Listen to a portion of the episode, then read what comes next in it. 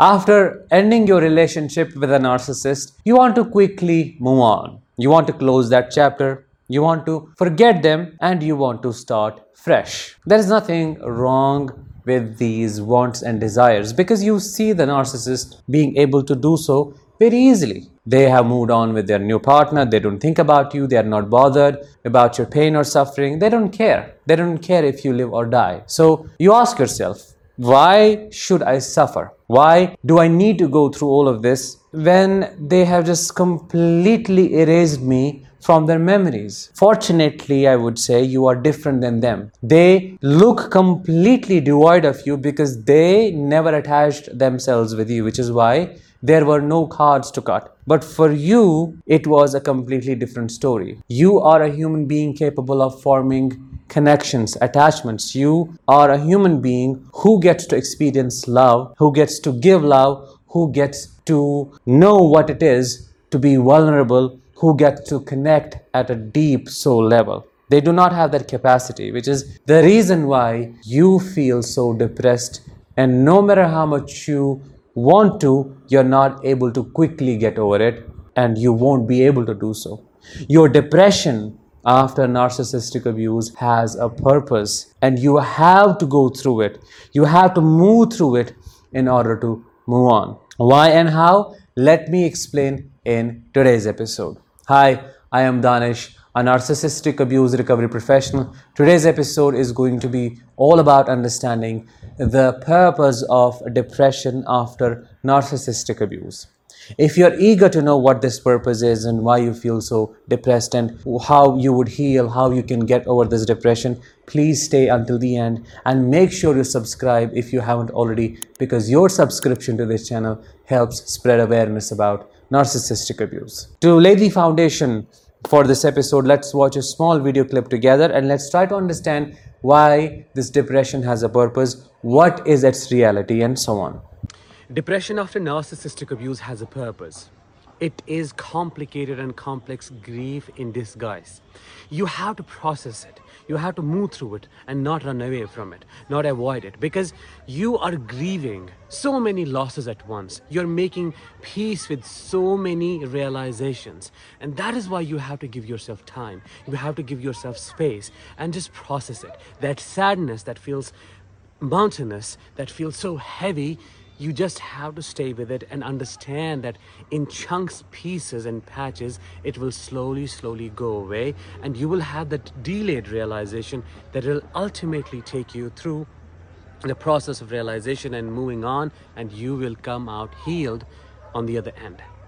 Now, in that video clip, I say your depression is complex and complicated grief in disguise. You need to understand that grief after narcissistic abuse is far more complicated than the traditional grieving process. Now, I am not undermining other forms of grief because every form of grief is unique and there is no comparison possible. What I'm trying to say here is that this takes more time. You have to go through a lot in order to move through the process and complete it, and this process is not linear. Why so? Because think about this for a moment. After leaving the narcissist, almost every single survivor struggles with two things cognitive dissonance and trauma bonding. Imagine a person who struggles with this dichotomy of one thinking that probably the narcissist was not such a bad person because they are confused by those good memories. At the same time, also realize that this relationship was tumultuous, it was filled with adversities, it was painful for them, and there is this inner conflict going on. While they know they have left the relationship, there is no going back, and there is enormous, this enormous sadness they are struggling with. This internal split, this confusion is called cognitive dissonance, and the urge to go back to them so that they can feel relaxed, so that you can feel regulated, is of Herculean strength. It's extremely difficult to break a trauma bond. And then with that goes the sadness, which makes things worse. If a person is struggling with all these emotional and psychological difficulties, how would they be able to one fully see the narcissist for who they are, two overcome that confusion, three deal with that sadness And four, break that trauma bond, break that addiction, and completely leave them, get over it quickly, and just act like nothing has happened. Is it possible? Of course not. It's like your mind, body, and soul are constantly burning. You're on fire, and you don't even get the the rest of a single minute. You're constantly dying at the same time taking you know a form of rebirth. You are dying and then coming to life because a part of you is realizing that it wasn't real. You're seeing through those memories. You're understanding things. You're dissecting that relationship. You're finding out your truth basically what happened to you. And but by doing that you go through a process of i would say a, a, similar akin to death yet at the same time this other part of you is taking birth with these new realizations with new understanding. And the painful thing is this realization doesn't come easy. It comes in patches and bits.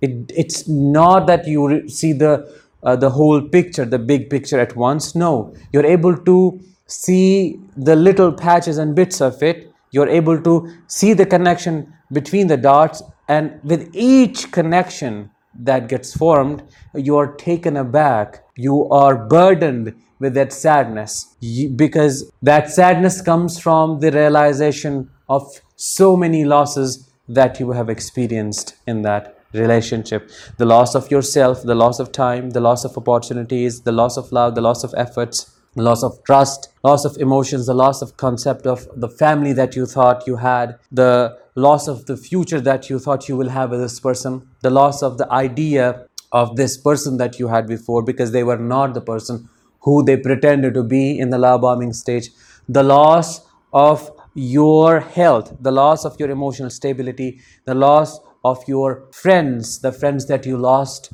in, in, in this chaotic cycle of the narcissistic relationship, the loss of family, the loss of so many things because I, I can keep going on and there would be this never ending list that I could potentially come up with. So these all losses are not easy to make peace with. When you're realizing these things, you are hit with one brick after the other and you have this enormous sadness that you feel so overwhelmed by. Actually, this sadness then turns into complicated grief because if you are sad and if you are going through this realization, but then you go back to the narcissist, you break no contact, and there is more cognitive dissonance, more traumati- traumatization, you never are able to uh, complete the cycle of grieving, which then basically creates this mess. So, this depression has a purpose this depression is complicated grief. You're not able to get over it easily. So, what is the purpose? The purpose of this depression is to help you realize that it was all a lie. The only thing that you have to do is do not try to just get over it quickly or try to resolve it by going back to the source of your pain because the source of your pain cannot be the source of your healing. If you keep going back while you're trying to resolve this depression, you will end up finding yourself even more depressed after going through this one more cycle of abuse. Instead, you have to sit with this depression. You have to go through this process of rebirth, which is extremely painful, excruciatingly painful, painful beyond words, but you have to go through it.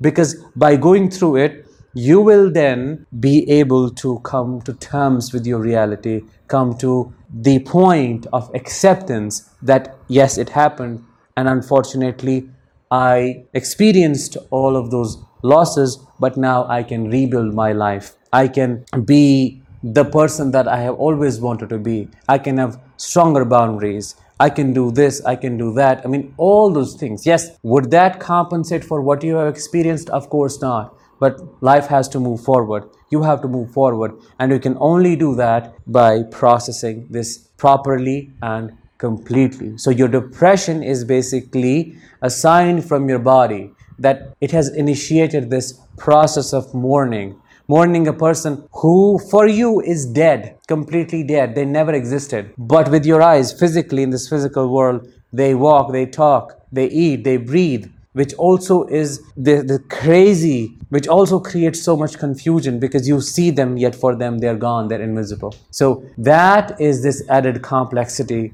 to the process of grieving which you have to make peace with that the person you see is a stranger. You never met the real narcissist. You never connected with them. You never knew who they are. Who they were was nothing but a mirage an, an illusion they cast to trap you you also need to understand that uh, while you're going through this stage of depression you also go through the stage of delayed realization because it's a lot of back and forth you realize a couple of things but then you go back into denial Denial is a major part of the grieving process. In fact, it is the first stage. So it's not all at once, as I said earlier. You see a little bit, a little glimpse of who they are, of what you had, what you have experienced, and what your reality is. But then you step into denial, and the whole cycle of justification through cognitive dissonance is triggered, and you go b- back and forth. And this back and forth, this complicated cycle of grief after narcissistic abuse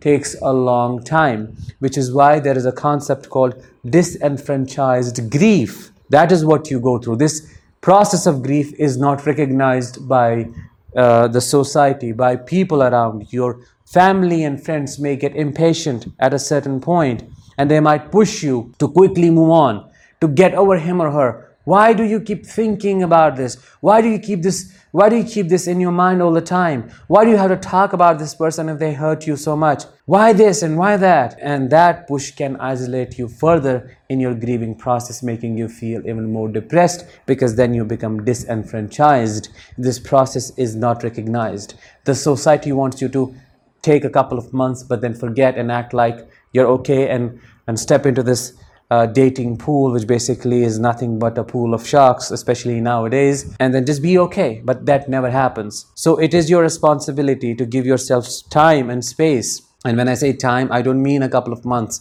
Sometimes it takes years. So, on an average, a year and a half or two years, you have to give yourself to go through this process and truly be able to accept what has happened to you. Because what happened to you is is the worst thing that a human being can ever experience, in my opinion. It's the worst thing. It's beyond a moral wound, a soul injury. It was like proper and full annihilation of your identity, of your personality, of who you are inside out, and now you have to recreate yourself, which is not an easy process.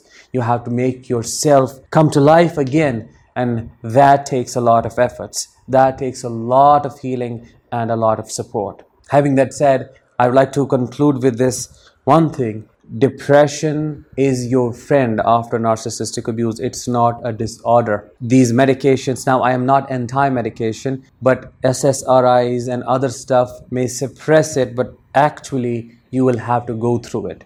It might be really difficult to sit with it to be with it and to just bear that sadness because it gets too overwhelming. And for that, you might need therapeutic support, proper understanding, proper hand holding, which is okay. But just finding an alternate way that just kind of helps you to escape it is not possible. There is no other way but just moving through the fog, unfortunately. That is the only way to get out and to heal. With that, let's end today's episode. I hope you found it insightful. If you did, please let me know in the comments. I'll talk with you in the next one. Until then, let the healing begin and continue.